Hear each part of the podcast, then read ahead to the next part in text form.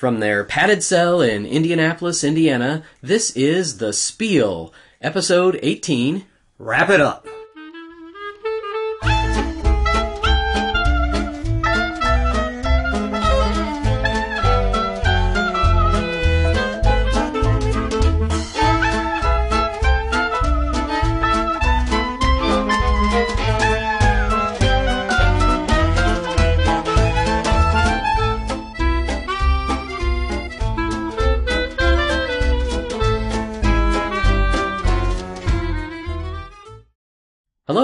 Welcome to The Spiel. My name is Stephen Conway, And I'm David Colson. and this is The Spiel. We're a podcast about games and the people who love them. We're here to show you how to have the, the most fun with the widest variety of games out there, and this is kind of a special Right. episode. We're not going to follow our normal format, so your your favorites, the back shelf spotlight and the list, and and truckloads of goober.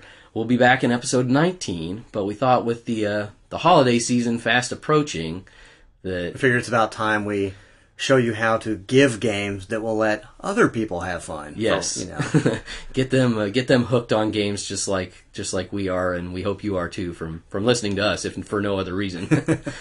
um, so we thought we'd go over kind of the format of what we're going to do, since it's a little different than our normal show. Before we just dive right in, um, we're going to do. Um, a list of games based on prices. So we're going to do a four four picks based on price prices. Um, and then Dave, you want to talk about just in general, maybe the kind of categories that we're going to yeah, cover. I think we're going to start off with some age categories and then progress into some types of games um, that we all know and love. So we don't want to, uh, and then I think each one of those categories will be broken up into the price points that you were talking about. Right. So that should be a lot. By the Yeah. time we're done, that'll be a lot of games. I think 52 games in total. So get your pen and paper out. Exactly. Of course, we'll have all the links in the show notes to all the games. If you're listening to the enhanced podcast, it's going to have pictures of each, each of the games, so you'll get to see what the games are as we're talking about them as well. Um, that's available through iTunes if you're looking for the the enhanced podcast. Um, so we should be able to hook you up. Um, I guess the one thing about the prices that we Right. do need to to mention is specifically let everybody know exactly what price points we're going to make. right. so we don't hammer you with them over and over throughout the podcast. So the the four categories are going to be um, ten dollars and under, twenty five dollars and under, forty dollars and under, and then the best category of all. Sky's the limit, baby. for those who don't have budgetary concerns, we'll have a Exactly. category for that as well. Um, the prices. Um, we, we should explain that um, by 10 and under, we mean that the game that we're telling you about for 10 and under can be found for 10 and under, but you might find it for 6 or 7. You might actually find it for 12 or 13. We're not going to go into a lot of detail and telling you exactly where to hunt these games down, Yeah. where we found them, because that could take forever. Yeah, you still have to do the shopping part. We're gonna we're gonna point you towards the games, and the, if it's in that price category, you definitely can find it for that price Right. or less because we found it there. Um, but you you got to do a little of the legwork. we're not gonna do it all for you. If something if something is like, oh, I have to have that, you absolutely can't find it for the price. Email us, Definitely. and we'll let you know where we found it. But I don't think you'll have any problem Yeah. finding this stuff. We just didn't want to bore you to death by going, and you can find this game at this place, and this Exactly. game at this place for the whole next hour, hour and a half. So, so I'm I'm ready to dive in. Yeah, we got a bunch of oh, games to cover. this is this is the truckload of games episode, not just a truckload of goober. Or it's not a goober game. This is a goober episode. Absolutely. let's let's go.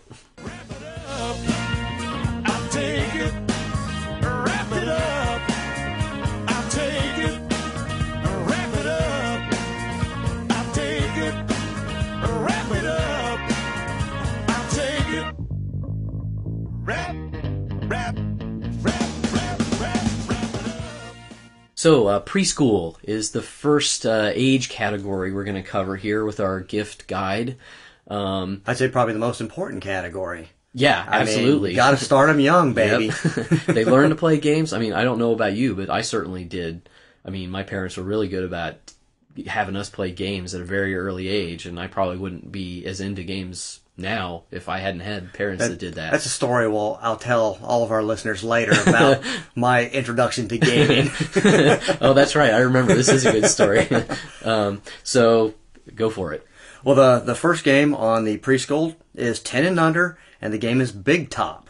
It's a card game. Um, designed by Reinhard Staupe. in 1996. It was published by Gamewright. It's for two to eight players, and it takes about 15 minutes to play. Um, the thing I like about Big Top for preschoolers is I consider this game kind of an intro into logical thinking on a very basic level. Um, basically, there it's a card game. Like I said, there's two types of cards. One type of cards has um, each card has an animal of a particular color on it, and these are all since it's Big Top, they're all circus, Circus themed. themed animals. So you got you know juggling bears and tightrope walking pigs and all kinds of goofy stuff. So the kids are going to love that. That's awesome. So like I said, one type of the card has a single animal animal on it of a certain color. Those are all turned face up and laid out on the table, just kind of strewn about all over the table so you can see them all. Then there's a second type of card which is at a face down deck.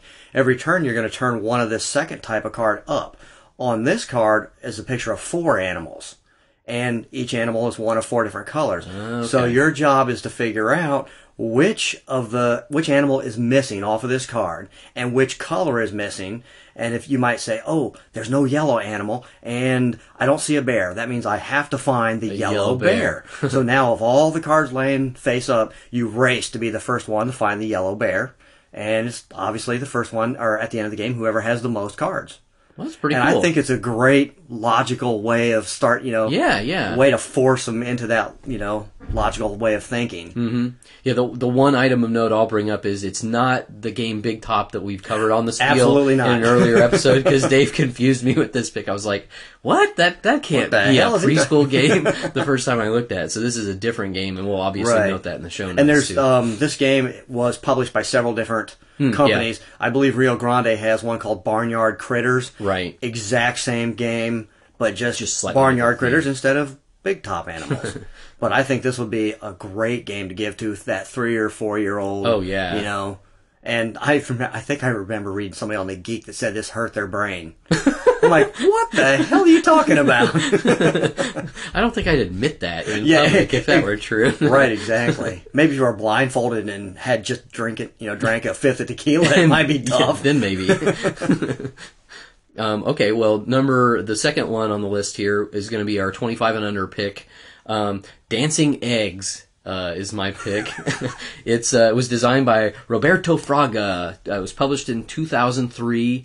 Uh, Haba Games. I think I'm saying that right. Uh, so it's Um, Robert, uh, Roberto Fragahaba. yeah. um, two to four players, uh, ten minutes to play. Really fast Ah. game. This game just sounds wacky fun. Um, take it's take, steal, or bounce eggs, and then balance as many as, as you can on different body parts.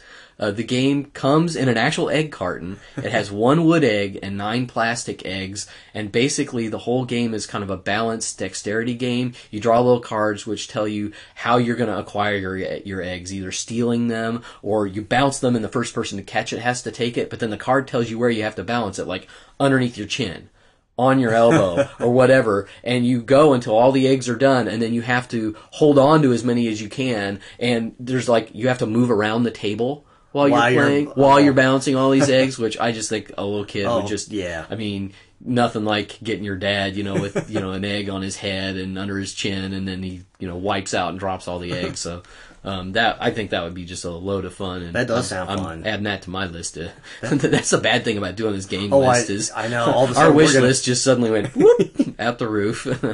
um, so that's that's the 25 and under pick. Cool. So that takes us up to the 40 and under. Chicken Cha Cha Cha. Came out in 1998, published by Rio Grande and uh, also Klaus, or no, it was actually Klaus Zoch, Yeah. Mm-hmm. who was the designer. He has his kind of his own Yeah. game company over in Germany. Um, this is for two to four players, about 20 minutes. I love this game because there's big wooden chickens and you get to shove tail feathers in their butts. but don't tell your kids that. um, the option of this game is it's kind of a memory game, but I consider it kind of like a beginner memory game. That's why I like it in this category. It's not nearly like the vampire memory game we played a Oh, couple man, yeah. months back. Um, basically, there's a there's 12 large octagonal tiles that are placed face down in the center of the table, and then there's 24 like egg-shaped tiles that are placed in a big ring. And what you're going to do every turn, you're going to have this big wooden chicken. It's going to be on one of the tiles in the ring, the, the circular ring. To move forward, you have to draw a tile that matches the color of the tile that you want to step to in the hmm. ring. So as time goes off, your first turn, you're not going to have a clue. It's just going to be pot luck. But as time goes on, you're going to have to start memorizing where the blue and the red and the yellow octagonal tiles were so you can be able to move yourself around the board. And as long as you can continue to move, your turn your turn goes on. So if you, there's a space you're trying to go to is red, and you can remember where the red tile is in the center of the board, draw it and show everybody it's red, then you can go to the next space. You put it down, face down, draw the next one. Ooh, I can go again. Put it down. Ooh, I can go again. And you can keep going as long as you can. Whenever you run into one of your fellow players' chickens, you get to steal all their ta- tail feathers and shove them in your great. rump. That's awesome. You know, and they're these little wooden. Uh, yeah, how would you pictures- describe those wooden? Like a, a small dowel rod Yeah. with like an egg on the end of it Yeah. or something. And I think each chicken Really has like three painted. or four holes where you can, you know, place these tail feathers. and I just think it's great. And the the chickens with the tail feathers in them look awesome. The kids would just have a field day with the components, let extremely game. colorful game. Yeah. it's one of those games that you, the game pieces are almost like toys. Absolutely, And, you know, right. the kid could even just play with the game pieces Yep. if they got bored with the game, and that that certainly there's plenty of room for the in the world for Right. games like And that too. They'd probably do much better at this game than I would. yeah, Dave's memory is uh, not the best. exactly. cool. So that takes us to our first. Sky's the limit. Yeah, baby. Gulo gulo is the the sky's the limit. Uh-huh. Uh, it means uh, gulo is the word for I think Wolverine in uh, German. Uh, Wolfgang Kramer and uh, Jürgen Grunau are the designers. Rio Grande is the publisher. It was released in 2003. Two to four players, about 20 minutes to play the game. Um, this game, you're trying to save baby wolverines from the evil swamp vulture by stealing eggs from the, the swamp vulture's nest without tripping the alarm. Woo. Yeah, baby. So who said a preschooler game can't be high concept? so this game you have a little nest which is like a bowl of colorful wooden eggs with like a little not a dipper but a little pole that kind of sticks into it. They're little hex- hexagonal tiles that have your little gulos, your little baby wolverines on them, and you have to try to remove eggs from this nest with I think they're kind of like little tweezers or with your hands. I think you have the choice of doing either one. Oh, So if you're a little kid, you can use your hands, and if you're adult, you can use the tweezers. but um, you have to try to remove eggs without moving the little stick Right. that's in there. And if you can do that, then you're able to, to progress and try to save your your gulos. But it's, I mean, the eggs are all different shapes and sizes, and it has kind of that Jenga aspect to it of you know you have to have a really steady hand to try to uh, get the things out. Um, but it, it really colorful, high concept. Uh, but very easy to learn. Again, kind of a dexterity based game, Cool. but that sort of evens the playing field, I think, in terms of allowing all different ages to play. So I would definitely check out uh, Gulo Gulo. If you got the money, definitely, uh, definitely put that one on the list.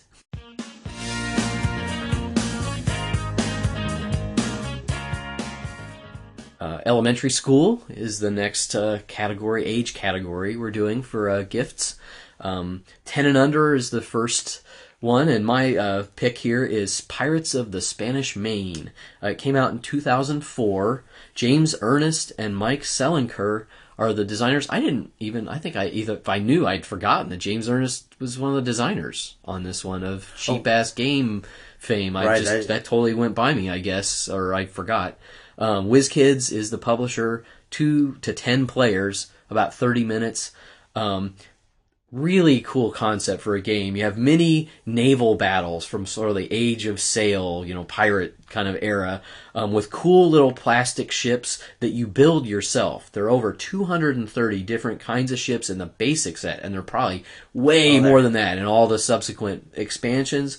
You get crew cards, you get islands, there are sea monsters what I when I say build the ship, I literally mean you make the ship. You get these little plastic sort of like cards. they're kind of like credit cards, Yeah. basically, that have been laser die cut, laser cut, that have all the pieces for the ships that you kind of punch out, but they're meant to be pushed back in for storage, so you can actually like just put your little ships in your back pocket and take them to school. You know, I can imagine a, a third grader, you know, playing on his recess break with all his his friends. But you make the ships and you just play on a tabletop. There are rules. You you roll dice for movement and to resolve combat, and it's just a really light but fun. It would be a great introductory war game, but yet it's light enough that it has that kind of collectible hobby Right. kind of aspect that certainly there's kind of the fad of the day, whether it's, you know, if you go back to Pogs or Pokemon or Yu-Gi-Oh or whatever, it kind of has that thing going for it too.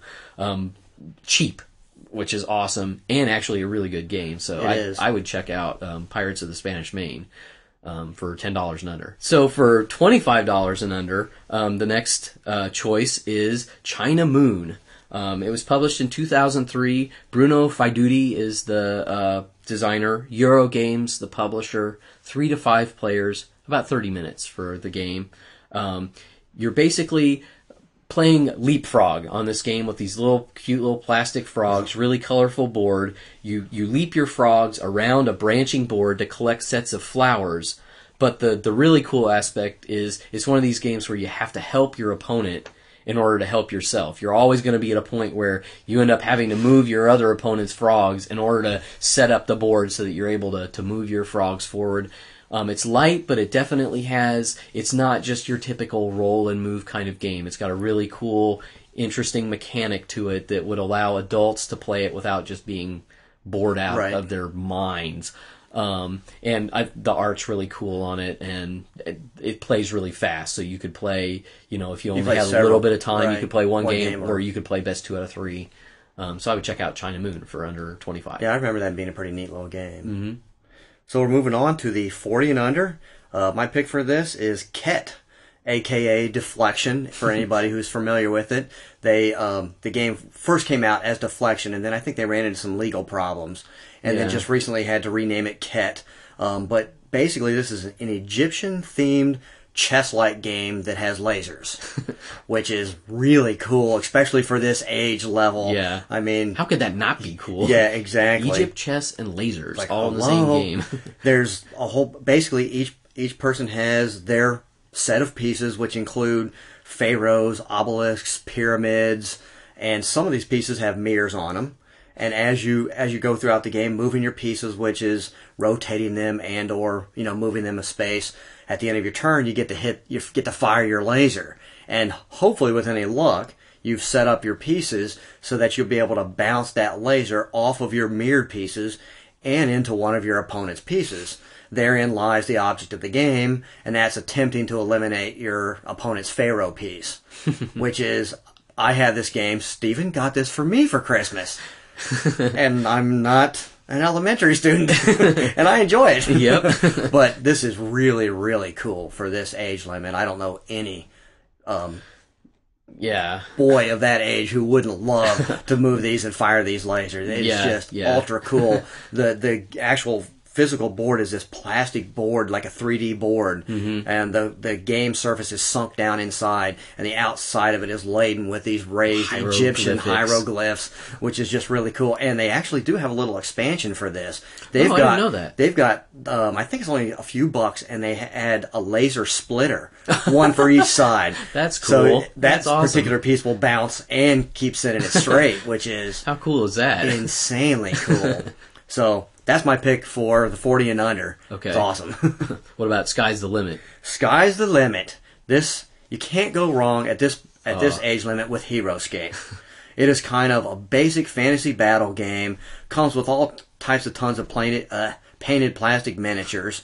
Um, it's a hex base. There's terrain for days. Oh my gosh, yeah. Um, the rule book is really cool. It has a basic and a master version, so you can play it at several levels. Um, there's a battlefield scenario book that starts you off with like five scenarios. After that, you can create your own, or you can get online and get tons of them. and it kind of scales up where you start kind of small Right. and then gets gargantuan Exactly. as you go. And I put this on the sky's the limit because literally, if the sky is your limit, you don't have to stop by just purchasing the ba- the basic set.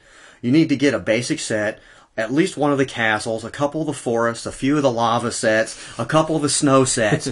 that should put you around two hundred bucks, and you haven't even bought any extra figs figures Yeah, yet. Yeah. I mean, you would have a field day just building this stuff. Oh yeah. On Christmas morning, you would be able to build yourself, you know, a little battlefield scenario that takes pretty much the whole living room. Yeah, and again, I mean, you could use the pieces just to play with to set up really cool stuff and play with your, you know, army guys or Yep. you know figures or whatever. That would just be awesome to be able to build these cool, you know, diorama. Kind Right. Of I think that's one of the cool things that coolest things that Heroscape has going for it is Mm-hmm. just the the terrain is just awesome. Yeah, there's someone sitting at this table that might have how many of the basic sets? I only have four basic sets.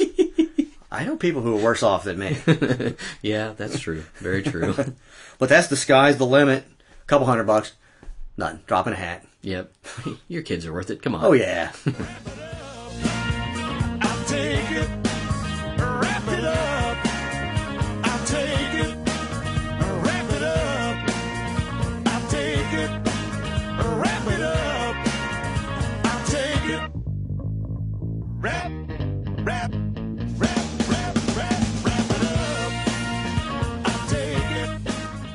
Our next category is teens. First game up on the list is Fluxx. It's a game that was published by Looney Labs. It was designed by Andrew and Kirsten Looney in 1997. It's for two to six players. Takes around five minutes.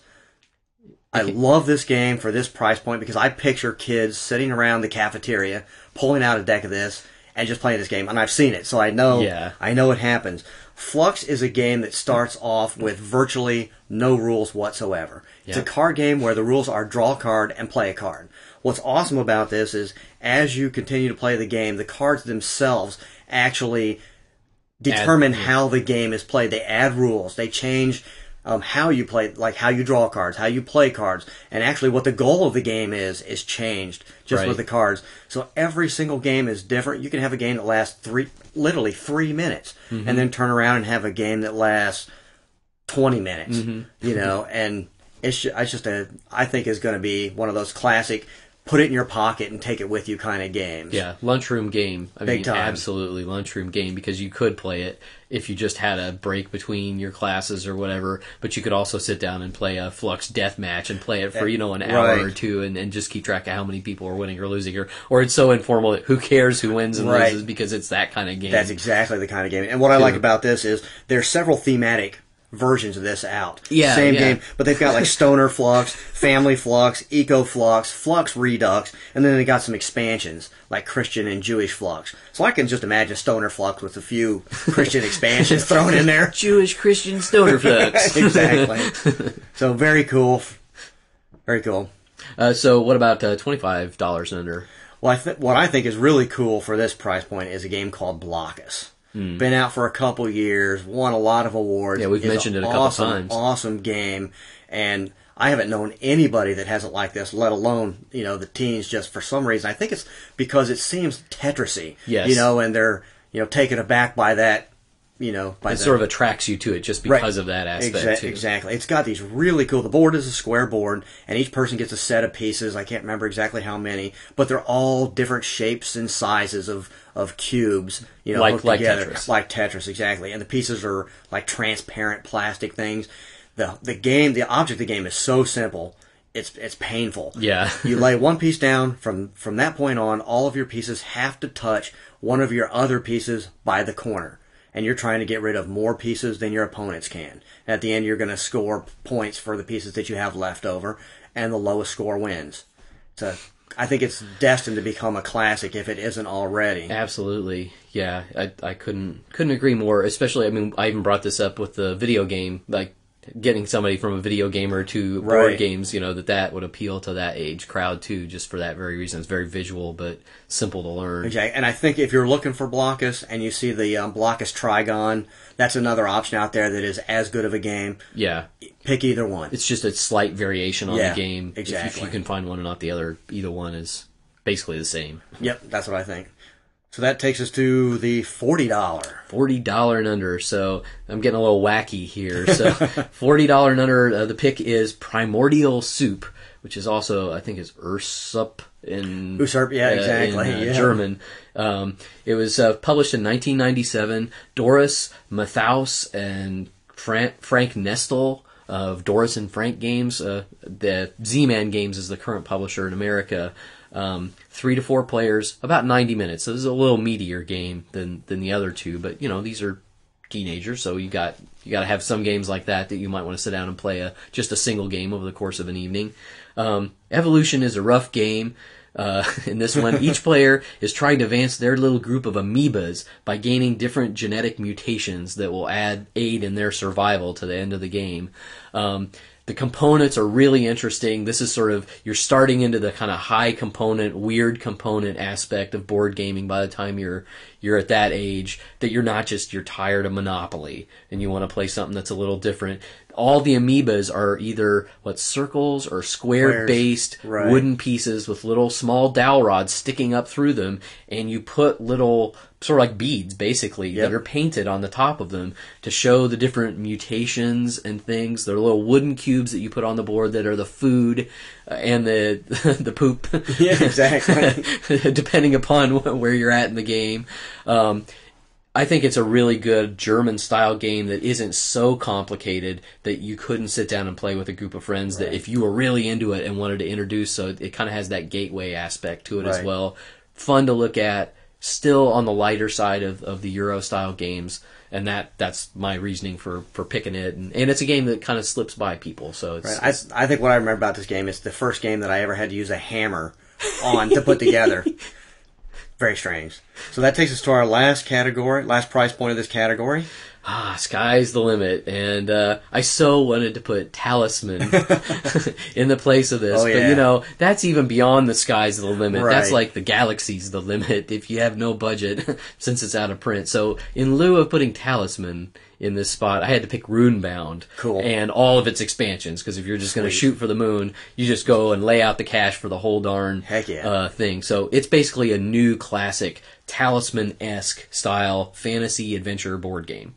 Um, there's an amazing number of expansions, which means there's almost an infinite amount of replayability to it. You're going to have your different fantasy characters. There's different adventure decks now that, I mean, the plot of the story that you're gonna that's gonna unfold on the board can be literally different each time. The mix of characters is going to be different there's just so much replayability and I know from being in high school and playing the crap out of Talisman Right. at every available moment, just almost always having a game of Talisman going on, that to me this fits that same niche that once you kind of get the rules down, you could throw down with a, a bunch of your friends and just have a blast playing this game and it's going to be different every single time you play and it builds in a lot of future gifts from other relatives because they don't seem to be stopping making Oh, no. its expansions anytime soon so you could just say hey mom or dad how about the newest little pack of cards for runebound which is only going to run you know 10 bucks or Right. less which you know, that's that's pretty cool too Yeah, that's a great pick. I think anybody would love to wake up and have that under the tree, baby. i would i know that Rap, rap, rap,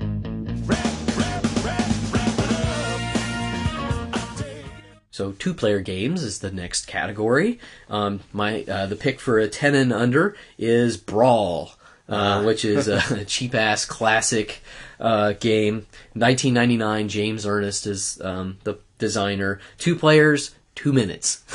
Yeah. can't, can't beat that for for under ten dollars. Um, you basically you have two fighters enter, one fighter leaves. you know, it's it's basically like a card game cage match. Cool. Is basically what it is. Fast paced card duel. You each have a specialized uh, deck for each of your fighters um, that have the hit cards and the different sort of moves that you can put on them. Um, you can play kind of two different ways. If you want to play a strategic way, it's kind of turn based, and you go, well, I'm going to do this, and I'm going to block you by doing this. That's kind of the more polite way of playing. the more, you know, as the name implies, the more brawling way to play it is just a complete free for all where it's absolutely free form. Well, I hit you with this, and then this, and then this, and you have to be able to have to- actually whip out the cards to react to fast, react right. fast enough to actually stop them from getting their punches through to, to hit you. So definitely on the lighter side of the two player. Not not any kind of not going to win any awards for high strategy, but I There's- think it's it's a lot of fun and definitely. Uh, I think there's an awful lot of choice for that out there too. oh there's my several gosh, decks. there are So- way a lot of decks. There are all So kinds of very cool. specialized fighters. So that I think that mix and match kind of aspect. That's to it, very cool. Um, makes it a, a nice would be a nice stocking stuffer kind of gift. Oh heck yeah, that would fit perfect. So what's next up on your? let's see. So t- for 25 and under, I've got this really cool game that I really didn't know much about. This one kind of flew below, below my radar. Polarity is the, the name of this one. Um, 1986 is when it first came out. Um, Douglas Seaton uh, is the designer, and uh, Temple Games or Fairty um, are the the publishers. Um, two players, about 20 minutes. is kind of your classic abstract strategy Right. game. Um, you play bi-colored magnetic discs near a foundation to avoid, and you want to avoid flipping the colors or forming towers, which will score points for your opponent. The magnets in these things are just the coolest things. They're sort of like Othello style pieces pieces. like, They kind of look like that at first, but there are really pretty high power magnets in them that when you get them close to either the foundation or to each other, they won't just like flip over so they lay flat on the table. They'll actually like sit at an to- angle on the table and it's just the coolest. I, I looked at the pictures and went, "Oh, I I want that right now."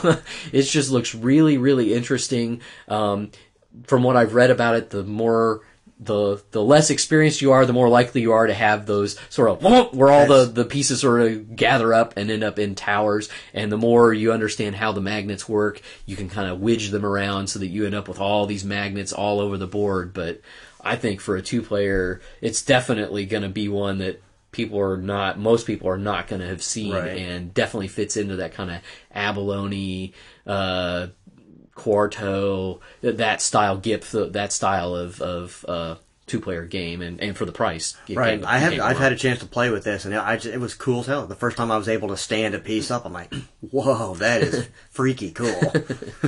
So now we get into the high rent district here, uh, 40 Cool. and 40 and under. Forty and under, backgammon. Good choice. What I consider one of the best two player games out there. Can't forget the classics. Exactly. Several thousand years old, still going strong. Um, by 40 and under, obviously, you can find this game in any price point you could possibly ever imagine. So we plop this in the 40 and under. You can find some fairly nice average sets right in here, kind of the typical briefcase, The travel. travel type of thing. Um, it's a great game. Each person has 15 pieces on the board. You're attempting to send move your pieces around the board and then finally remove them from the board before your opponent can do the same. And I know we've talked about this in the back shelf spotlight, and we Right. won't go into great detail, but this is a great game. It's a great betting game. You can play. I don't think we've ever sat down and played this where we played a game. No. when we played that game, we play for to play it for like two or three hours, and it's just it's it's a great game, and I can't imagine Yeah. not not wanting or not having two player games and having this be one of them. Well, especially, I mean, somebody might have a crappy little, you know, ten dollar set that's just Right. the the cult fold out cardboard set. But you know, if they like the game, step it up for them, and you know, Yeah. get a nice set that they can pull out, or you could even leave out on you know like your coffee table or something, and so it's just there ready to be played whenever somebody. I'd say the forty dollars get you a good eighteen inch um, set. Which would should agree. be you know not quite full size yet, but that would be awesome. I would totally agree. So moving moving up to the penthouse level Yeah, to the baby. the high high rent district here. Uh, Sky's the limit for two players. Has to be the GIPF series. awesome. Came out in 1998, designed by Kris Burm, published by Rio Grande. Takes about a half hour, maybe. a half hour for the first move. Yeah. But GIPF is destined to become a classic. It is a two-player abstract strategy games. It is so simple to learn how to play this game. On each turn, you introduce a piece onto the board by putting on one of, like an outside piece and sliding it into the board. When you do this, you also push any pieces that extend that line along with it. If you ever create a chain of four pieces in a row, those pieces are removed brought back to yourself, and then any of your opponent's pieces that extend that chain on either end are removed and captured. It is just so simple, but let me tell you, I'm here to tell you, it is not simple to play. Yeah. there, there are so many ways that those rows of four can sneak up on you that it's just insane. The reason why this is in the sky's the limit is obviously because of GIPF being a series, not just a game. It's GIPF is the project GIPF. Yes. And with this, there are five other games: Tamsk, Zertz, Dvonn, Punct, and Yinsh. And there's also three project like a little kits that kind of hook all these things up together, kind of. and they're just called Project One, Two, and Three. And I won't go into a lot of detail, but the cool thing about this is you're able to play a game of GIPF. And then if you want to make a certain action in the game of GIPF, to do that, you're going to be forced to stop that game, go aside and play one of these other games to hopefully win the right to come back in your game of GIPF and make that move that you wanted to make. Insanity, but cool as hell. This will probably run you in the couple hundred dollar category too, but to invest in the oh, whole man. thing, but so worth it. Yeah, this this is one of the best two player abstract strategy games things that you can buy. El- elegant, but yet, you know, mind blowingly fun from that. Yes. Oh, I don't know what to do with, you know, on my given turn. Definitely It is. would be an awesome choice to, to really get somebody in that's into two player strategy games. Yeah. Couldn't couldn't be a better choice, I think. Rap, rap, rap. On to party games. Woohoo! Yeah, baby. So 10 and under, my pick is Saboteur. An awesome little card game published by Z-Man Games in 2004. It was designed by Frederic Moyersoen. It's for 3 to 10 players. Takes about a half hour. This is a really cool little little game. It has the players taking on the role of dwarves. And the cool thing is at the start of the game, you're all assigned whether you're an actual Minor. miner looking for the gold or whether you're a saboteur attempting to ruin, you know, defoil everybody's plot to find the gold. And the cool thing is obviously very few low card games where you can play with 10 people. Yeah, yeah. And this, the other neat thing is the cards actually become a grid. They actually kind of become a board. Mm-hmm. You know, where you're laying out cards that create this connection of tunnels where you're you're digging from a starting point through to one of three possible locations of the gold. And to me, this kind of this starts you off in that meta game thing that we were talking about Totally, several yeah. episodes ago, where you know that you're the saboteur, but how can you play as the saboteur without letting anybody else know that you're the saboteur? And this game is just loads of fun. This would be one of those cool games that you could break out at a party where everybody assumed that you were just going to play trivia and something like that. And you're Mm-hmm. like, hey, we got 10 people. And then you could break it out and kind of cross over that way. It's way. sneaky. Yeah, it's totally a sneaky game. Exactly. It is a great little game. Highly recommended. And for this price point, How can you go wrong? Man, awesome. So then, uh, what's next on the 25 and under choices here? this is another relatively new uh, party type game that I think is awesome. It's called Wits and Wagers. Came out. It was uh, North Star Games pu- um, published it in 2005. The designer is Dominic Crapuchettes. I just totally. I'm glad you had to I pronounce his crapped name. all over that one. That's um, it's for three to twenty-one players. Takes about twenty-five minutes. I love this game because it's quasi trivia without not, you don't need to know any trivia. All the answers in this game are numbers. So you draw a card. It may say how long is the Nile River. Everybody has this little card, a dry erase card and everybody writes their answer how many miles they think the Nile River is. And then there's this big casino style like board laid out, looks like a green felt with all kinds of betting spots and everything. So when you're finished, everybody's finished writing their answers, the card, cards are collected and they're laid out on this board in the order in the va- order of the value. You know, like if I said the Nile was 10 miles, then mine would start. The next person would be 50 all the way up to somebody who said 3,000. Now here's where the cool part goes. Now you actually get to bet money on Uh, which of the answers you think are right. and the higher ones would pay better odds than the ones, than the guesses that are kind of in the middle. You know, and the low ones would pay better odds, similar to the high odds. So it's just really cool. You don't have to know anything. You just put your guess down, throw your card out in the middle. Now the fun begins. You're like, oh, Stephen thinks it's 2,479 miles. Maybe he knows better than I know, so I'm going to bet on Stephen's answer. or maybe Stephen's full of crap, or just, you know, trying to throw us off. It's just a really cool kind of betting style party, That's- you know, trivia style game that anybody can play. That sounds awesome. I don't really. I've I've read lots of sort of favorable reviews of it, but I have no experience with this game whatsoever. Just other than you mentioning it and saying it's really cool. Uh, and we don't what's own that other? it. What's that game? Odds are. Odds are we've played that right. sort it sounds a little bit like this, but this sounds better because Right. it sounds more streamlined. Right. and There it has you- more interesting mechanics. Right, exactly. than- Here it's just every answer is a number. anybody can put a number down. There's no That's cool. pressure on you to know the answer.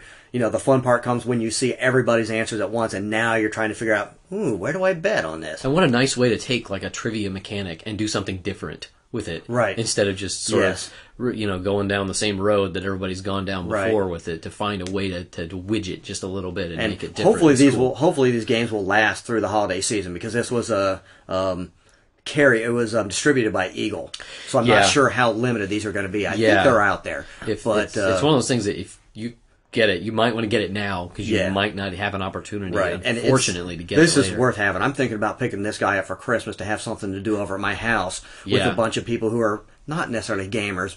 I think you just convinced me that I need to get it too. I, I so. think very cool.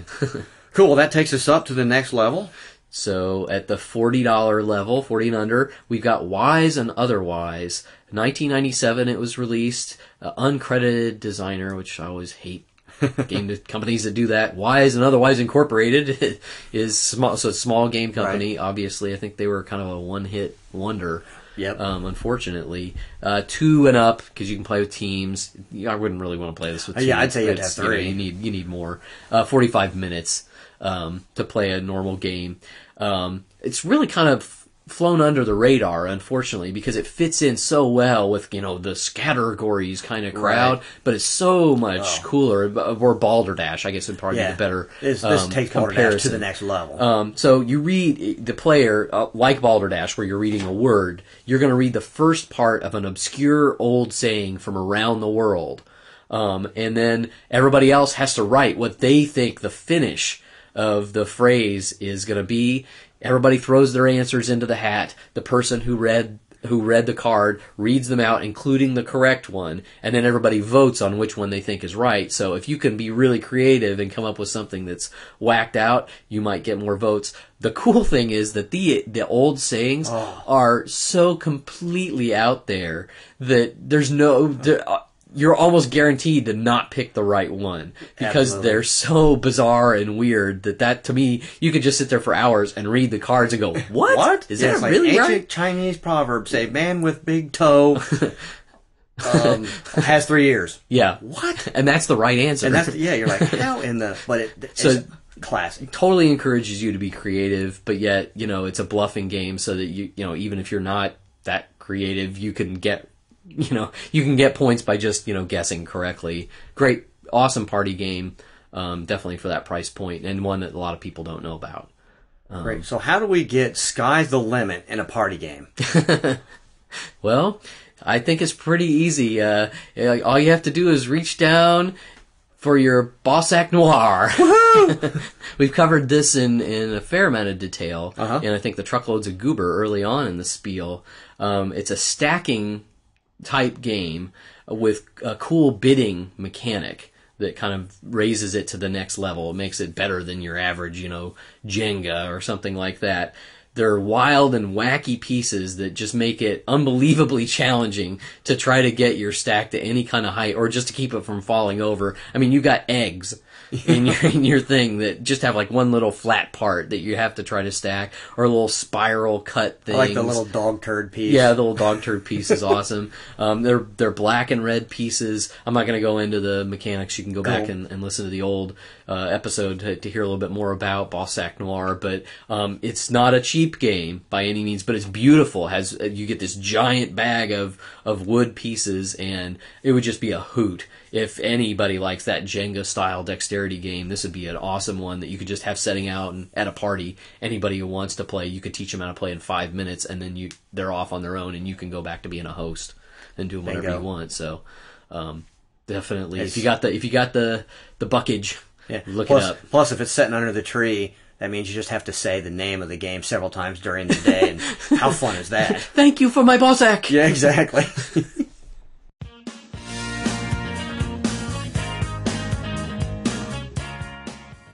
So uh, the next category is uh, beer and pretzels games. Um, it's a slightly different category than party games, less formal games, sort of like party games, but don't need as many people Right. to play. Um, so first pick for ten dollars and under is Bang. which is a, a Mayfair game. It was published in 2002. Emilio Sciarra is the publisher. I just like saying his name. uh, four to seven players. It plays in about 30 minutes. Each player takes on a different role in a Wild West kind of town setting. Uh, either the sheriff, the deputy, the outlaw, or the renegade. Each role has its own victory conditions based on gunfight challenges. Um, the problem is that nobody knows what role each other each person has until the shooting is over. So when the dust settles after you've challenged someone to the duel, you may be the sheriff and go, "Holy crap! I just shot my deputy," which you know you really don't want to do if you're the sheriff. um, really fun. Again, has that meta game kind of aspect, Absolutely. a nice role playing aspect to it. Um, definitely a fast paced kind of game. Um, and uh, totally fits pretty well in this category. Oh, it's it's one of the ultimate and pretzels games Yeah. of late. It's awesome. Um, so that's the the first one. Um, Cool. That takes us up to the 25 and under. so for 25 and under, uh, had to go with uh, one of the the B movie games, uh, Kung Fu Samurai on Giant Robot Island. That is just too awesome. Yeah, they they just have the most awesome names. Uh, Z-Man Games, as I said, is the publisher. Stephen Tassie, the designer. 2003 is the publication date. Two to six players. Again, about 30 minutes. All these are going to be pretty quick. Um, basically, like all the B movie games, you're trying to create the best cheeseball B movie by playing hilarious characters, sets, and actions onto your movie before your opponents can roll the credits on their movie. So they're trying to mess up your movie while you're trying to make your movie and vice versa. Really fun. The, the cards are hilarious in and of themselves. You actually build the title of your movie. Each card has like random words at the top that you shuffle through and just whip out at the beginning of the game to determine what the name of your movie is going to be, which, you know, just little add on things like that show that they've gone kind of the extra mile to add flavor that actually kind of affects the game, that isn't just flavor for flavor's sake, which I always, I, I appreciate. uh, I always a consider this game, the whole game is just flavor. I mean, it's Yeah. that's what it's there for, and it's so well done. It's great. and totally beer and pretzels. Yeah. um, so moving moving up the ladder one rung here, going to forty dollars. What you got? Lexio, the Black Box Edition. Lexio is a game that's based on a very traditional Chinese game called, and I'm to obviously mispronounce this one, I think it's Xingshang Yu, which is a classic game that has been cat- copycatted a lot. If you're familiar with Great Dalmuti, Gang of Four, Tichu, the list goes on. Uh, Lexio Black Box Edition is very similar to all those Fits games. What what moves it up into the forty dollar category is that instead of cards, this this game utilizes tiles, not unlike a very good quality mahjong set. They're all black tiles with like etched in full color designs. They are awesome. They're beautiful. Yeah, they're beautiful. It's great. Um, the, the other cool thing about this, what I think sets this apart from other things like Gang of Four and stuff, is this has a scoring mechanism that is much closer to Mahjong than Gang of Four and Tichu and all those. So it's kind of like a blend of all those together. That's And really interesting. We haven't played this yet. We do have it, but this just looks really, really cool. Mm-hmm. If, if you know, if you're anybody who likes those um, Xingshang Yu style of games, I think you're going to eat this up. It's a Yeah. Korean import, which I I forgot to mention. Um, unfortunately, it's uncredited. It's just only it came out in 2005, but uh, really tough to get. But definitely definitely worth looking up and it might sound a little more complicated to be in this category but believe me it's not i Oh. mean it's totally not it's definitely once you get the hang of, of the basic rules this definitely is, it fits in this category yeah, it's very well very easy. uh, so what's the what's the creme de la creme for the uh, beer and pretzels crowd this year That has to be Nuclear War, the entire collection. Nuclear War is a classic game. Basically, each player represents a major world power and is attempting to gain world domination through their use of propaganda and, of course, nuclear weapons. I mean, how can that not be an awesome beer and pretzels game? The reason why, obviously, this is in Sky's the Limit is because if you really want, really want to give somebody the gift of nuclear war, you have to give them nuclear proliferation, Yeah. nuclear escalation. I believe the nuclear war booster packs, the uh, weapons, of mass, destruction, yes. and the list goes on. Yeah. There's still a couple more, but all these things um, combine together to make just a really fun, zany beer and pretzels game. There's a lot of house rules for this game that Mm-hmm. I've read online and everything, but this is one of the ultimate beer and pretzels game. It might be a little bit longer one, but you can customize this. I think you could easily make a half hour game out of this Oh, just yeah. by limiting the population that people start off with. True. You know, but And it's been around since 1965. Yeah. Which is, I mean, that's Crazy, that that yeah. should show for its, you know, it stand it stood the test of time. absolutely. I mean, what says beer and pretzels like a little nuclear Nuclear? Devastation. Exactly. Happy holidays. I'm nuking your ass.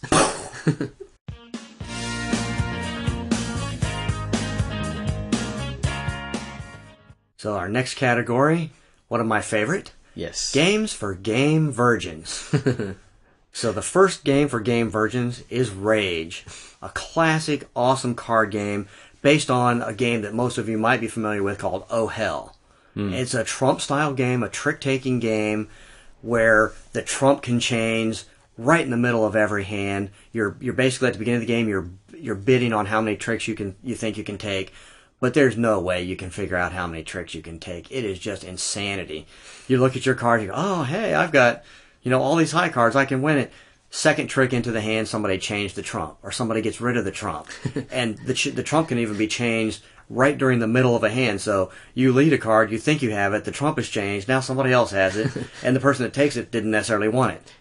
Rage is the perfect name for this game because that's what you feel about Yeah. halfway through each hand that goes on. It's crazy. Unfortunately, Rage is uncredited. They don't give any yeah. any kudos to the designer. It's probably just been around so long. I think it's dates back to 1983 on the like the official published Yeah. versions, and everybody has a, has had a version of this. Amigo, Mattel, Mattel. The cool thing about this is it does play for up to 10 people. I've played this with two or three, and I've played with up to 10, and it's just a really cool, simple yet insane trick taking card game. Great choice. um, how about 25 and under? What do you got? Moving up to this category, we have Transamerica. It was published by Winning Moves and Rio Grande Games. Um, the designer is Franz-Benno Delonge. Came out in 2001. Two to six players. I think about 20 minutes. This is probably one of the simplest railway games that I've ever played. But that is why this is one of the, the ultimate crossover games that I've that I've played. I've played this with family members that have never before played hardly even a Any, card yeah, game any games, yeah. and they just took to this like crazy. It was awesome. Um, basically, a, a, a round of this game is pretty simple. You're dealt five cards. Each card has a city on it. Then you have a board in front of you with all the cities. You're just being trying attempting to be the first player to connect all five of your cities with the little train lines. That's all there is to it. That's It's very simple, yet I still really have a good time playing this oh, game oh, totally, yeah. even as simple as it is. And like I said, beginners, I've broken this out in several different groups where people are like, oh, I don't know. And they were just, where can I buy this? well, and it's a short trip from Transamerica to something like Ticket, Ticket to, Ride, Ride. Bingo. or uh, Iron Dragon, On or something like that. You know, more games, classic right. 1830, something like that. It's a, uh, that totally has that slippery slope quality that you get them hooked Yeah, on one, exactly. and then, well, what about Ticket to Ride now? And it's just like Transamerica, only just a little bit Just- different. right. It'd be easy to to slip them down that slope. So going from Transamerica, we move up to the 40 and under. What do you got, Stephen? I've got Elfenland. Ah. 1998, um, it was published. Alan Moon is the designer. Uh, Rio Grande is the publisher. Two to six players. Plays in about an hour. Um, you're basically trying to get your little elf traveler to visit the most cities in this fantasy realm uh, by planning your route around the this fantasy map board by using various different kinds of transportation tiles and cards. So you've got your you know it's all kind of fantasy themed so you know you can ride the unicorn or you can take the dragon or the ogre cart or the pig. Um, but it's definitely has a nice screw your neighbor quality to it because the routes are predetermined, but the method of travel on each turn that you can take is not. And so there's a phase where you're going around deciding, well, you can only take dragons this way on this turn, and of course you may only have ogre carts, and you're like, I can't go where I need to go.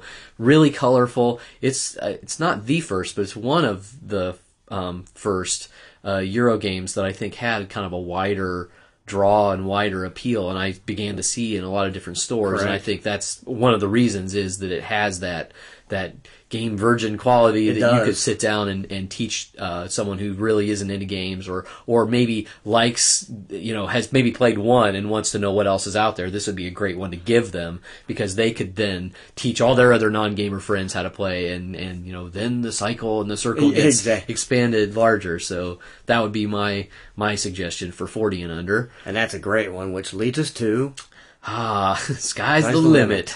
And this one definitely a classic, classic uh, game, but yet totally fits in this category. Uh, Cosmic Encounter and all the expansions.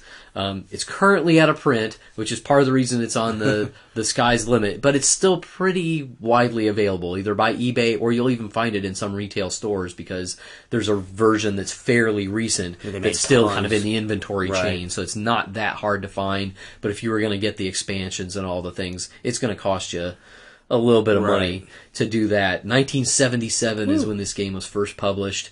Bill Eberle, Jack Kittredge, and Peter Olotka are the designers. Mayfair and Avalon Hill are two of the, the many publishers. I think there have been many others, but that's Right. just Avalon Hill, Hasbro is the most recently published version. Um, three to six players. It's about 90 minutes, so this is a little meatier than some of the other ones. Um, you're trying to spread your alien race into five different worlds on the board. Each race, though, has special rules breaking abilities that make it great for interaction, negotiation, and conflict. Um, it's a very influential game in terms of it gave rise, I think. It's not by itself, but has had a great impact on a lot of the other game designers. They point back Yes. to this one as saying, I played this and it suddenly made me think of how games could be different than I had thought about them before. So that's just kind of an aside. That doesn't necessarily Right. merit it being on this list, but I, to me, it has all the classic elements that the games that have become more popular and more recent have. Um, but it's just as good. It's it's again sort of like nuclear war Right. has that. It's stood the test of time, and it's. Unf- I think it's kind of a shame that it's out of print. Yeah, it doesn't make sense to me that it's out of print because it is such a classic. always be in print. Um, but definitely, if you've got the budget and can find it and all of its its expansions, totally worth. Um, be an awesome gift for anyone who's who's definitely starting to get into games or wants to get into games. Rap, rap, rap. So we couldn't have an episode of the Spiel go by without uh, some goober. So the next category of games for gifts this year is goober games. Um, of course, goober meaning games with either unique components or just a truckload of, of cool components. So uh, the first couple are probably going to be in the more cool component, not truckloads, Right. Since uh, they're in the lower price categories. But believe me, we got the the upper ones covered too. so for ten dollars. Um, it's a really cool concept and a lot covers a lot of different games. It's part of the Ice House series of games. This one is the mo- one of the more recent ones. It's Ice House Treehouse. Um, it was published this year. Andrew Looney's the designer. Again, Looney Labs, the people who did Fluxx. Cool. Uh, two to four players plays in about twenty minutes. Um, basically in the game you're rolling a die to arrange 15 colored um, really beautiful little plastic pyramids into a tree configuration that matches a preset uh, configuration called the house so you set out these these particular ones and they're the house and your goal is to try to organize your pieces into the, the same. Oh, okay. uh, uh, configuration as the the house. Um, the reason this is on the goober list is the little plastic pyramids are really really interesting, especially for the price. I think this game only runs like five or six dollars, and you get fifteen of these little. Uh, pyramids that are all different colors. You can buy different expansions. You can play literally dozens of different games. Zendo. Oh, there's an Ice House Yeah, game they have itself. tons I've- of little games out There's just pieces. tons of little rule sets that you can play that are all abstract kind of strategy games, and each one is really different than the, the next. It's not like just some little tweak. Right. It's basically just using these components. There's different sizes of pyramids that come in some of the sets, so it would be a great sort of entree into this whole ice house realm for really cheap and the pieces for that price you're not going to find many more pieces that are that i think interesting or cool No, for- I've always thought highly price. of those pieces. I think they're very unique. Um, so that's that would be a good stocking stuffer. Oh. uh, totally uh, nice little game because it just comes in a little plastic tube and you could slide that into like- somebody's stocking. Yeah, I'd love to buy a handful of those. It would be great to give out. Um, so that's ten dollars and under. Twenty five dollars and under. This is one of my my new favorites. That's that's probably gonna. I think this might. Well, I can't really say because Francie might be listening, but Uh-oh. she won't listen. Nah. Sheer Panic is the next one on the list. 2005 uh, came out first. Gordon and Fraser Lamont are the designers. Mayfair Games is the publisher. Three to four players, 45 minutes to, for an average game. Um, really cool uh, little manipulation game with these. You're manipulating a flock of these cool plastic uh, sheep figurines into different specific formations that you have on cards to try to score the most points within a kind of preset field board that's like a grid. You're trying to maneuver. It's kind of one of those like square slide puzzles where you're trying to make a face out of a thing, but you're moving your sheep and there's a black sheep and there are rules for, you know, how that affects the thing. It's just awesome to look at. I mean, you could just leave it out and it just has a charm and appeal that um, totally makes it a goober game as well as looks like a really cool game. Yeah, I think they could have used anything for the pieces with this. It was genius to make to make it cheap. Yep. so now we move up into the the high ticket uh, goober items. Cool. So for forty dollars or under, El Grande Decennial. This is a classic. Originally came out in 1995, but the new Decennial edition just came out six months ago. Um, designed by Wolfganger. bleh, Wolfganger. I can't even say that. Wolfgang Kramer. Kramer. Thank you very much. And Richard Ulrich. It was published by Rio Grande. Two to five players, about 90 minutes. This is the cream of the crop when it comes to European board games. The Decennial Edition makes it fit into Goober really nicely because there were, I think, four expansions to this game. So in this version, you get the base game, which is awesome. It comes with one really awesome piece of Goober, the Castillo, which still is at the top of my list as far as Goober goes. Yeah. And then you also get all these extra components because now you have the Intrigue and the King expansion, the Grand Inquisitor expansion, the Colonies expansion, and the Grandissimo expansion. All this in one box. Tons of stuff and a couple really unique things in the Castillo and the Inquisitor or the King himself is just this huge giant pawn thing. You know, this is one of the those classic influence based games. In fact, I, I still think it the set the standard Yeah, for all influence games to come after. So this is awesome for 40 bucks. Definitely goober and an awesome game. Oh yeah, yeah. So what's what's this has got to be you know if if this I was saying what the galaxy was the limit Yeah. before now it's the universe is the limit you know on this one so uh, I think this Goober was- has to be up there This was the easiest one to pick. I think Yeah. everybody has this on their list of man, I wish I could get this, but they just don't get it. Settlers, the 10th anniversary 3D special edition. I know you've seen it out there. Everybody knows what Settlers of Catan is. It's a game that was designed by Klaus Teuber. It was published by May- Mayfair. It's for three to four players. Usually takes about 45 minutes. But this special edition version is over the top, amazing, crazy. All of the little hex pieces are these hand painted 3D um, resin stone pieces that are just gorgeous. The whole set itself comes in a wooden treasure chest that has to measure a foot and a half it's long by you know eight or nine or ten inches. it's a work of art basically in and of itself it is awesome. It comes with everything you need for up to four players to play Settlers and to play Settlers with the Cities and Knights expansion. That's awesome It is just amazing. I sky's the limit. Really is the limit on this because Mm-hmm. I think retail is over four hundred dollars or something like that on this. But you're, I mean, this is a once in a lifetime kind Right. of, I mean, it's a game that's going to be a keepsake that, I mean, I can see being passed down to other generations. It's not going to, you know, if you take good care of it and, Yeah. and it's just, it would be a joy to get out, you know, during the holidays Oh. or special events or heck, I wouldn't even wait for a special event to get this puppy out. If you buy this But, for I somebody, mean, they're going to be kissing your booty for a long yeah, time. I mean, just looking at the just the look and feel of the setup just adds Oh. so much. I mean, it's the perfect example of. I mean, Settlers as a classic game didn't necessarily need the gooberization Right. to be any better, but it actually adds something to the Right. game.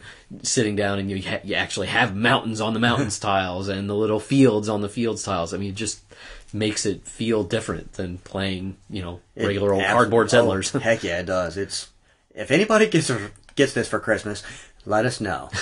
we would like to know Exactly. so we can go. I wish I was you. exactly. It. So on to our next category, strategy and war games. And in the ten dollar and under category, which is tough to find, is a game called Feudal. Was published in 1967 by Avalon Hill, designed by Fred Buechler. Buchtler, I think. Buechler, exactly. It's for two to six players. Takes about 90 minutes. This game, the reason you would think that it would be impossible to find and cost a fortune, but believe it or not, I have seen copies for as little as five bucks for this game out there, which is crazy. which is in, but insane. And I think that this is what I would consider a classic war game, going all the way back to chess and Go. I think all those I I consider Oh, those I would. war games, and I think all of what we categorize as war games today find their basis in these game, you know, in chess and Go Oh, and stuff like this. So feudal. If if you're questioning me, it is a war game. Damn it. um, it's it's really cool. It's got like a 3D little board, plastic board with all these little holes in them, and each player gets a set of men, and you've got I don't know, you've got a whole bunch of cool little pieces like the king and the duke and sergeants and pikemen and archers, and each one's differently. each one's sculpted. different, sculpted. Each one moves differently, and obviously, what you're trying to do in the game is to capture your opponent's royalty, which is made up of the duke and the king, and I think another piece that I can't really remember right now. Yeah, I don't remember. Um, but this is a great, great war game. What I think is really unique about this is that you can play this with teams, two or three teams of players, and it's just insanity. I remember playing feudal with a couple of my cousins on a long car trip out to Colorado in the back seat. Of, Oh, I never thought about this being good in the car. Yeah, it's actually the, really good because of the pegs and Right. things, and we were playing teams and just had it laid out on the, the like the we had folded down one of the seats and played feudal and Oh, that's it's just great. really fun and the terrain because you have like it's sort of like a chessboard but yet there are little like hedges and things that you have to you're forced to move around and just classic definitely it is great great. great choice um, so moving up moving up to the twenty five dollar Twenty five and under um, is Chinese chess or Zhangxi. yeah close like close like that. Um, awesome, awesome, classic war game. Uh, this is it plays something like chess, but it has a lot of unique qualities in it. Um, what I think is the neatest is that your king piece has to stay within his little castle, palace, yeah. his palace on his side of the board, and then there's a river that dis- that divides the board, and only certain of your opponent's pieces can jump over the river and come come over to your side of the board. And the pieces, instead of bishops and pawns and knights, they're like chariots and horses and elephants and cannons. Yeah. it's just really cool. I think it's probably the predecessor to what we think of chess today. Yeah. Um, and it's it's just a great classic war game. This is another one of those games that you can find at any price point. For Yes. twenty five dollars, you're going to get an average one, but you've got to start somewhere with this. And Mm-hmm. once you play this, you may never go back to regular chess. Yeah. it is awesome. the by going to the twenty five dollar too, you avoid if you go with the really cheap one. Sometimes they sell them with like paper, boards, which Right. are really not good. This should you, get you should you- get like wooden pieces and Right. a wooden board Yep. for twenty five dollars. You shouldn't settle for less than that for a for a, a Chinese chess set. I really like the cannon too because you actually jump across the board. Yeah. which that's, That's- I mean you don't you always want to do that in like regular chess. You're like if I could just jump over there and exactly. nail that piece.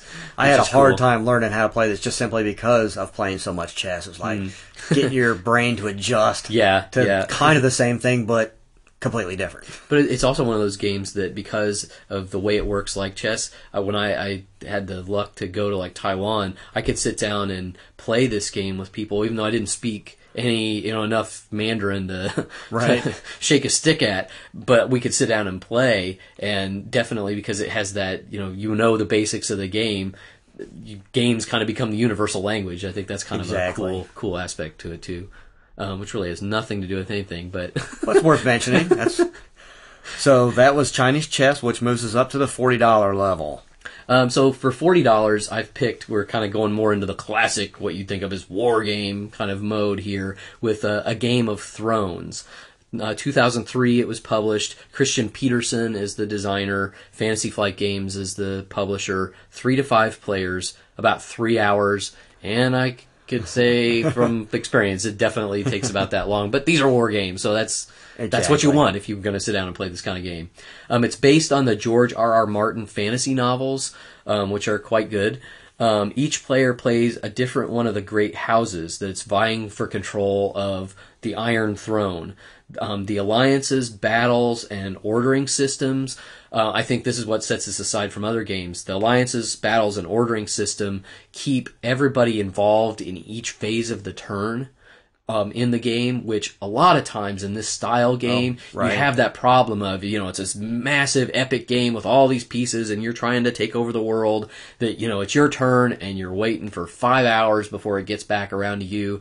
This game has really done a nice job of making sure that that's kept to a minimum. I don't think they get rid of it completely, but that there's always the way the phases are, are spaced out. There's stuff that you need to do on each phase of the game, so you don't just sit back and go, "Okay, wake me when it's my turn." Right. Again, and there's some really cool expansions to the game too. So if it's a game you really get into, um, I think that, that you could definitely uh, invest more heavily in it by getting the expansions as well. So that would be my choice for the kind of um, upper, middle range. range of, of, of war games. So what do you have for the the big ticket item? So the big ticket item, this is one that again had totally before I started doing research for this um, show, I didn't even know about this game. Um, it's called Antiquity.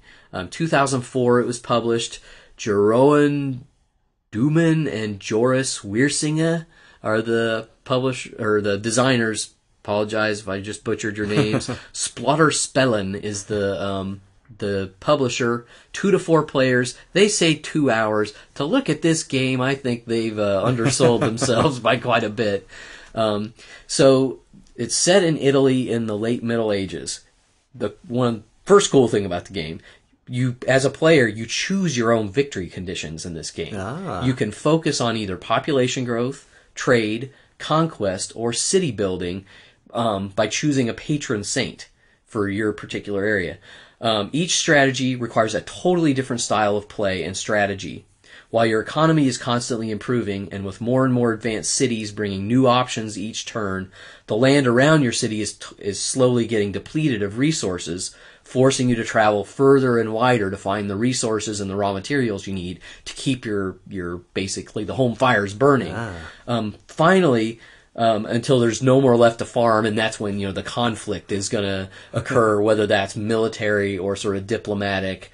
Um, it definitely has a strategy slash war uh, thing going for it. It's not necessarily your prototypical you build big armies and just knock right. heads, but I think it does fit in this category of strategy slash war game. Um, tons of old school goober. By that I mean um, you've got 280 different kinds of uh, 280 goods counters of different types. cool. 64 inns, 16 cities, 88 wooden cubes that represent different things in the games, and 16 mega huge uh, map tiles. I've got pictures in the cool. enhanced podcast. You'll see this game is huge. Wow. When it's laid out. It ain't cheap though. I think the cheapest I've seen it is a hundred dollars even for the set, but it's all inclusive. There are no expansions or anything that I know of for it, but it looks really cool. Um, I love the whole you get to pick your victory Yeah, that's condition. awesome. I mean, total replayability. Um, wow, just I, can't wait to start looking for some deals on this one for myself because I think Yeah, that, that looks really cool. that sounds very cool.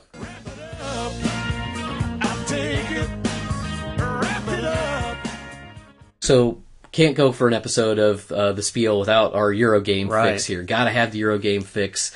Ten dollars and under. The pick is Verräter, which was published in 1998. Marcel Andre Casasola Merkle is the designer. Uh, Adlung Spiele is the publisher. I don't think there's an American um, publisher, but it Okay. is available on Funagain.com. Okay, cool. Um, three to four players, plays in about an hour. Um, this is a board game design, d- disguised as a card game.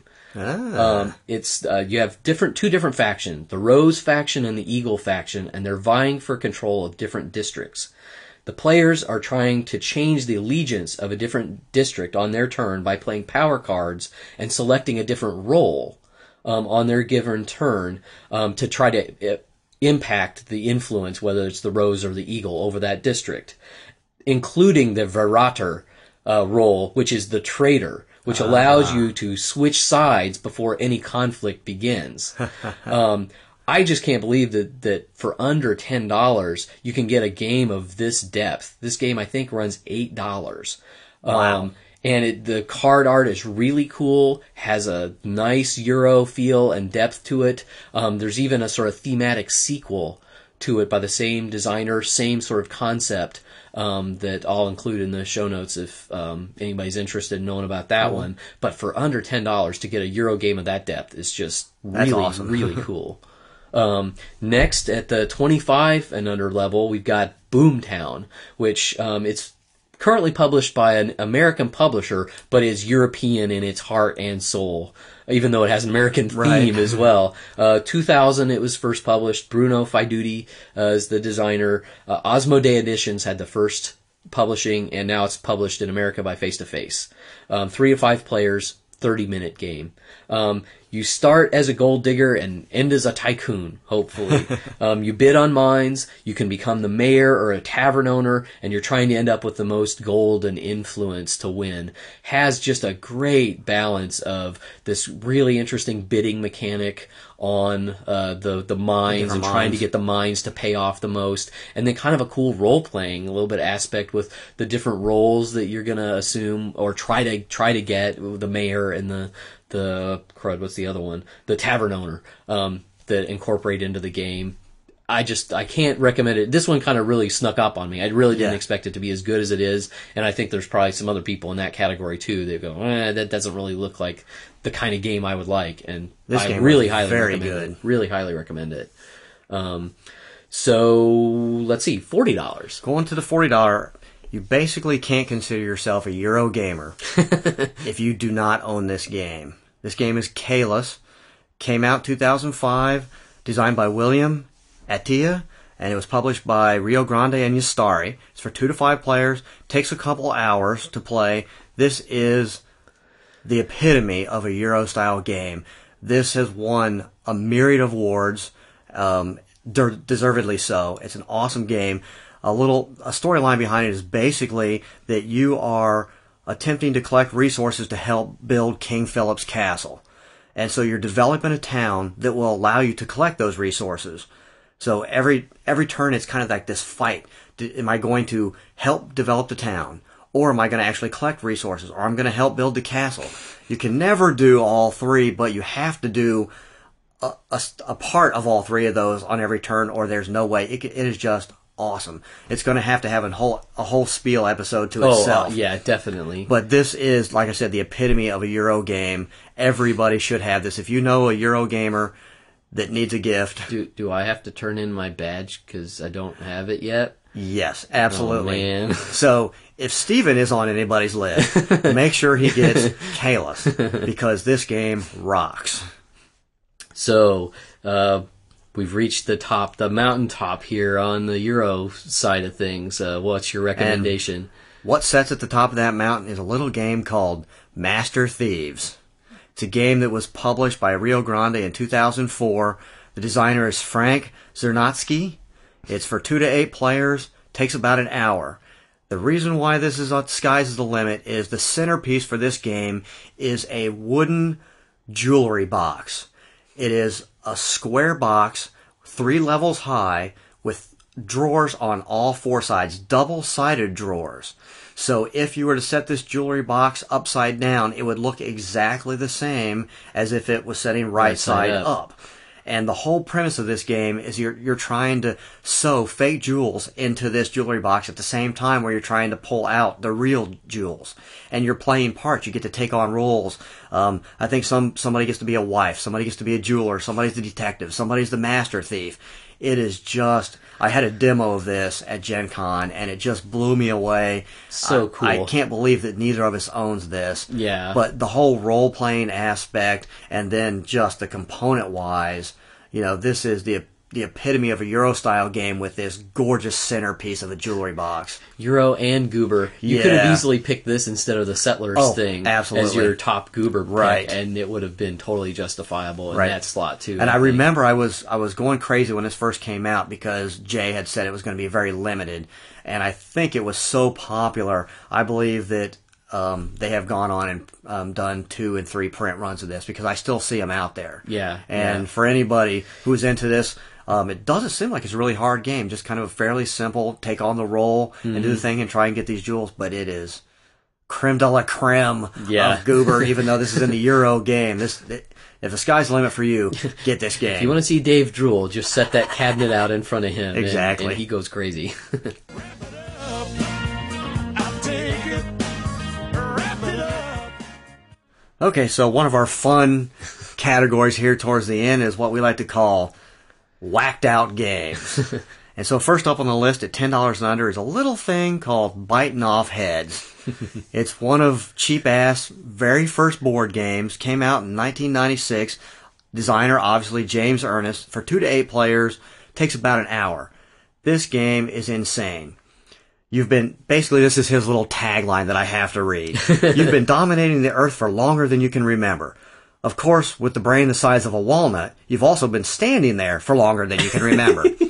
so nothing really needs to be said about this game is that you're a dinosaur attempting to run to the other side of the island and jump into a volcano and kill yourself. And along the way, if you can bite off some of your friends' dinosaurs' heads, cool.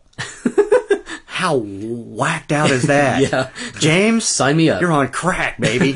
and we love it. exactly. So nothing more said about that. That's just crazy zany. Seek it out. Buy it. So second on the list, $25 and under, is a game called All Wound Up. It's a game that was published by Twilight Creations in 2004, designed by Kerry Breitenstein. Two to four players, an hour is about the play time on this. This game. I can't imagine this taking an hour. this is insane. So here's his little tagline. It's boring when you're dead. So you and your deceased friends have decided to have a little race around the graveyard. So everybody in the game has a pawn. What's different about this game? The pawns are these little wind up Zombies. zombie dolls. It's basically a card game at heart, but the card games are actions, and you have to bid. There's like, um, what do you want to call it? Like a Charleston every, at the beginning Yeah. of everything, where you're kind of passing cards around and collecting cards, and when you do, then you're playing sets of cards to basically bid on the action that you're going to perform. These action actions can be, uh, take your pawn and wind it up twice and aim it left, and you're you're basically attempting to get across the finish line and get out of the out of the graveyard, but the pieces actually you know, Move. move. themselves, and sometimes you have no idea where they're going to step or what they're going to run into. That's so awesome. I didn't. I guess I didn't really realize it has kind of a RoboRally aspect to Right. it of the move move thing, but they actually move themselves. Yeah, which it's is really cool. This only had a slight demo of this. We we don't have this Yeah. yet, but this is kind of like a must-have. We totally need this. this, is yeah. hilarious. so what have you got up next in the forty and under so category? for forty and under, I know being the dice crazed nut that you are, uh, this one just whacked us out when we saw it online. We're like, "What is that?" So it's Tumbling Dice. Uh, it came out in 2004. Randy Nash, uh, Nash Games is the publisher. Uh, 30 minutes. Probably is just kind of free form based on the type of game it is. So this game is a dexterity based dice flick game of shuffleboard, basically. So you have this kind of wooden ramp that has different levels to it and different kind of scores on each of the different kind of landing pads and you have different colored dice that are yours that you're trying to flick down or roll down this shelf basically and try to get them to land on the primo spots. But of course like shuffleboard or anything else everybody else is trying to knock your ass off of the good spots. There are little pegs and things that are obstacles or that you can try to you know hide behind and you know skate it right in there but just totally wacky little game. I've even seen pictures online of people who bought like multiple sets and set up Uh-huh. these giant dice ramps of like six sets in a row with just you know massive Wow. amounts of dice, which is totally what you yeah. need for your dice collection, man. Oh. that would be so awesome. we have to try to this get game. out. That's Um, I just think it's so wacky that you know you- if you got forty bucks, it's totally totally worth it. cool. Um, and last but not least, the sky's the limit on the whacked out games is a game called Burp. so it was published in 1995. Reiner Kroen, Kroen Peter Gutbrod, and Harald Bilz are the um, designers. Mayfair Games is the place you can get it here in the States. Uh, two to four players, about an hour. So nothing says bizarro game like Burp. This game is half Jenga and half Civilization. What and I'm not hell? I am not lying. Players have to build fishing stands on which they put their little cavemen. You build this fishing stand out of sticks and rocks. Literally. The game comes with a bunch of sticks, sticks. and a bunch of rocks and some blocks. Um, you try to improve your stand to allow your caveman to go out farther. You're kind of building like this bridge um, to compete for the two ultimate civilization cards in the game, which are the garden gnome and the toothpick. So the gameplay is a very strange mix of double guessing, dexterity, and strategy. But most of all, it's a fun and delightful parody of the good old classic Civilization. So I can't even begin to tell you how weird this game is. So if you have any other uh, weirdos on your uh, holiday gift lists like me, um, and you don't have uh, an upper end on the budget, I would check out Burp. Rap, rap. So before we leave our, our holiday gift guide, we had to do, you know, the Germans have their Spiel des Jahr. Well, we think we need our own Spiel de Stephen and Spiel de Dave. We gotta Heck have yeah. our own lists here. You know, people out there want to know what might be on our lists for this year. So we'll start with me and then we'll do Dave and then we'll wrap up the episode. Cool. Um, thanks for listening. Uh, it's awesome to have everybody on board through the first year of the Spiel. Um, Hopefully, you found something in these 50 plus games that float your boat or Yeah. with great gifts. You, you, it's your problem if you didn't, because those are all really good games. Uh, we will stand behind all these choices as good choices for gifts. So on with the Spiel to Stephen for this year. Uh, so for ten dollars and under, I would want uh, Once Upon a Time: Dark Tales. Um, it was published in 2004. Richard Lambert, Andrew Rilstone, James Wallace are the designers. Atlas Games is the publisher. Two to six players, about 10 minutes. Um, Once Upon a Time is a storytelling type game that has different kind of story elements in a fairy tale type setting. The Dark Tales edges, eh, eh, adds an edgy expansion to this classic storytelling style game. So you've got 56 new cards that had new endings and story elements. Really good, sort of an ungame kind of game. There's no real winner, right. but you sit down. It's a cool kind of social interaction experience. So that's my 10, 10 buck and under. Really cheap, but really nice add on to an already really cool game. Neat. Um, for twenty five dollars, Buyword would be my choice. Sid Sackson face to face games, one to four players, about forty five minutes. It's a word game with a twist. The the twist is that you have to buy your letter tiles and then you attempt to sell the words that you make, sort of a la Scrabble, to make a profit. So you're it's ultimately a money game, but it's all about building sort of Scrabble style words. So you want kind of the Q's and the X's because they're worth a lot of points, so that you can turn around and sell them and, and you know make money off of the the t- primo tile words. So I, I'm a big word geek, so that That's- definitely it's one on not awesome on my in my collection that just absolutely should be. So so somebody out there better, better listen good. Um, Forty dollars and under. This is kind of a cool one that I discovered from doing research. Um, Pillars of the Earth is the name of this one. It's brand new. Michael Rieneck, Stefan Stadler are the designers. Kosmos and Mayfair. I don't even know that it's out by Mayfair yet. Um, it's two to four players. It's about two um, two hours. It's based on a Ken Follett, the novelist, book about the building of this cathedral in a city called Kingsbridge in England. Each player controls a team of 12 builders and three master builders that you place on the board to recruit competent craftsmen to get the best part of the cathedral building to increase your fame and glory. The real strategy is in building in placing your workers and then master builders on different spaces on the board. The bishop seats, the wool mill, the priory, the forest, the quarry, so on and so forth. It sounds like a really interesting mix of Caylus and Krieg and Frieden, which we just talked about. The Goober element, it has a big cathedral that they totally ripped off from Krieg and Frieden since I've been widged out of my deals on Krieg and Frieden. This seems like it might be a good kind of in between, but yet a different enough style game. Bruno Faidutti gives it really high marks, which hey, he Ah. he's enough of a, a great designer that I'll take his word for it. That I want that on my list. Last of all, if I'm going gangbusters, sky's the limit. I figured I'd shoot for the moon. Um, two flames of war painted armies. now I'm not gonna. I love painting, but I don't have time to paint them myself. So this is a, a World War II tabletop miniature game where you're going to use 15 millimeter miniatures. You can do all sorts of battles from the European theater. Um, I have a, a group of friends that I play games with called the Rat Bastards who have gotten into this game, and it looks really cool. But I don't have either the money or the time to sit down and, and really get into it, and it would be you know, if, if money were no object and somebody just wanted to drop a couple of those on me, that would be awesome because I definitely have people that are always harassing me saying, why don't you play these games? And, and I just don't have the equipment to play that particular one. And that one looks, looks pretty cool. So that's my shoot for the moon, uh, Cool. choice for this year. So how about you, Dave? What's, what's Well, coming say- down on your list? I say this year for the Spiel to Dave, I would like 100 pounds of dice. No. Just joking. Uh, for my $10 and under is a game called USA 1910. It's actually an expansion for Ticket to Ride. Um, came out just a few months ago. Um, designed by Alan Moon, published by Days of Wonder. Like I said, it's an expansion for Ticket to Ride. Basically, what this expansion does is it gives you full size cards instead of the little teeny cards that came with the original game, and it adds in a whole bunch of new tickets.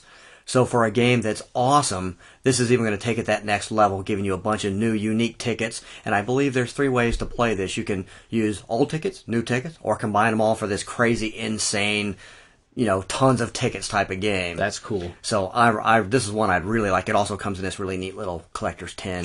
Woohoo! So on to twenty-five dollars and under is a game called Mona Lisa Mysteries. Came out this year. Was it's uncredited unfortunately, but it was published by Winning Moves. It's for three to five players. Takes about thirty minutes. I don't know a lot about this game, but I have a couple friends who rave about this game, and it has something to do with um, back in 1911 when the real Mona Lisa was stolen. Um, the whole game is trying to figure out which Mona Lisa is the original one. versus all these fakes. That's cool. And it looks just really cool. It has some really cool components from what they tell me, some really u- unique mechanics. I did some look for this. I you know look for this online a little bit to find some info. There's not a lot of information about this game out there other than that's what it is. I had never even heard of it until I saw it on your list of games. And I was like, what the heck is that? And I did the same thing, went looking, and there's really not a lot out there about it. So, so it sounds cool. I have some friends that say it's great, so I want it. Yeah. so moving up to the forty dollars and under, a game that we've talked about before here, the game Shogun. It was uh, published by Queen Games. Um, so I think it's almost finally getting ready to come out. it was um, designed by Dirk Henn. It's for three to five players, about two and a half hours long. This is the rethemed Wallenstein that we've been talking about. Obviously, I want it because I'm a goober whore, and I have to have this little cube tower that they have. Looks Plus, really neat. I'm really interested to find out about this game that everybody says is a is a Euro game meets an American war style type of thing. Yeah. I really want to see what that's about. I can't wait to try that out. And getting to the top of the mountain, the sky's the limit.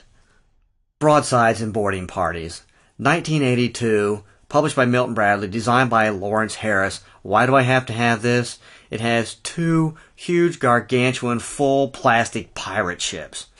This game just looks awesome. It was the It first is. game in the Milton Bradley Game Master Series. I have the other ones. I want this game. I thought it was in Gen Con that I couldn't believe you were like, what is that? I'm like, Right. you don't know about broadsides and boarding Yeah. parties? Come on. but so this this is if somebody has buku amounts of bucks and wants to get on eBay and get me a primo copy of this, bring it on, baby. Well, I think we, we did well with our picks for ourselves, and I hope we set you up for some, some good picks for people who, who love games or should love games, and Right. you can help them love games too by, by selecting one of these 52 games and, and depositing on any one of these people. I think they will, they will love you for it in the long run because it'll only make them have, have more fun in their lives, and who couldn't use that? right. So I think that'll that'll put a lid on this episode of the Spiel. Um, thanks again for listening. So remember, whether it's the roll of a die The turn of a card. or the flip of a tile, You don't have to play to win. you, just have to play.